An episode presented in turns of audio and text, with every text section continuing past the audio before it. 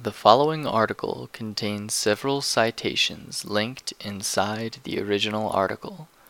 To view these citations, please visit anticapital0.wordpress.com. The Meagre State by Michael Huff. Anti Capital has said from the beginning that the attacks on immigrant labor form one of three general pillars in the attacks on the working class in the present.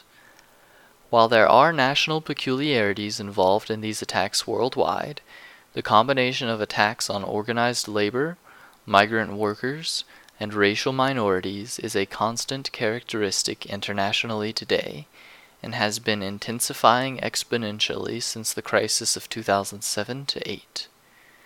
Attacks on immigrant labor was the central pillar of the Trump campaign and is the central pillar of the Trump administration. It is the echo of bullwhips, of Operation Wetback, of the Triangle Shirtwaist Factory fire.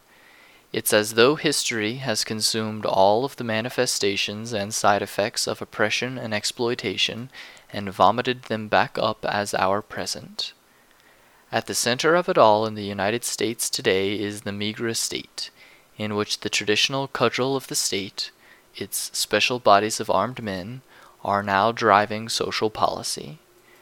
The days when the INS was used as a tool at the behest of the employers and their governments are over, replaced by the INS transformation into ICE, which has its own political voice in the form of the National Border Patrol Council and innumerable political action committees, think tanks, and organizations through which the ICE agenda is transmitted to the media, political figures, campaigns, and the government. The Minuteman Project was ahead of its time. Now they occupy the White House. In practice, circa 2016, that looked like a 2,000 mile wall a border surge with a mass hiring of thousands of new ICE agents, criminalization of sanctuaries, mass workplace raids, putting refugees back on planes destined for locations where they will likely be murdered upon landing, the extension of Arizona SB 1070 type laws nationwide, policies of self deportation, and the creation of deportation forces. It was a moment of euphoria for a major faction of the reactionary political blocs and their representatives in the government, for whom immigration is their single issue. Everything was possible.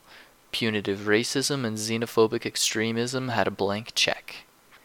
In practice, circa 2018, that looks like internment camps for migrant children, the use of family separation as a punishment for entering the country, all conducted under disturbing euphemisms like tender age shelters and we're just taking your child for a bath. In 2011, quote, Alabama's HB 56 had passed in a landslide vote, and the state had quickly become hostile territory for anyone even suspected of being a foreigner. Officially titled the Beason Hammon Alabama Taxpayer and Citizen Protection Act, the law targeted immigrants, primarily Latinos, everywhere in school, at work, in church, and on the street.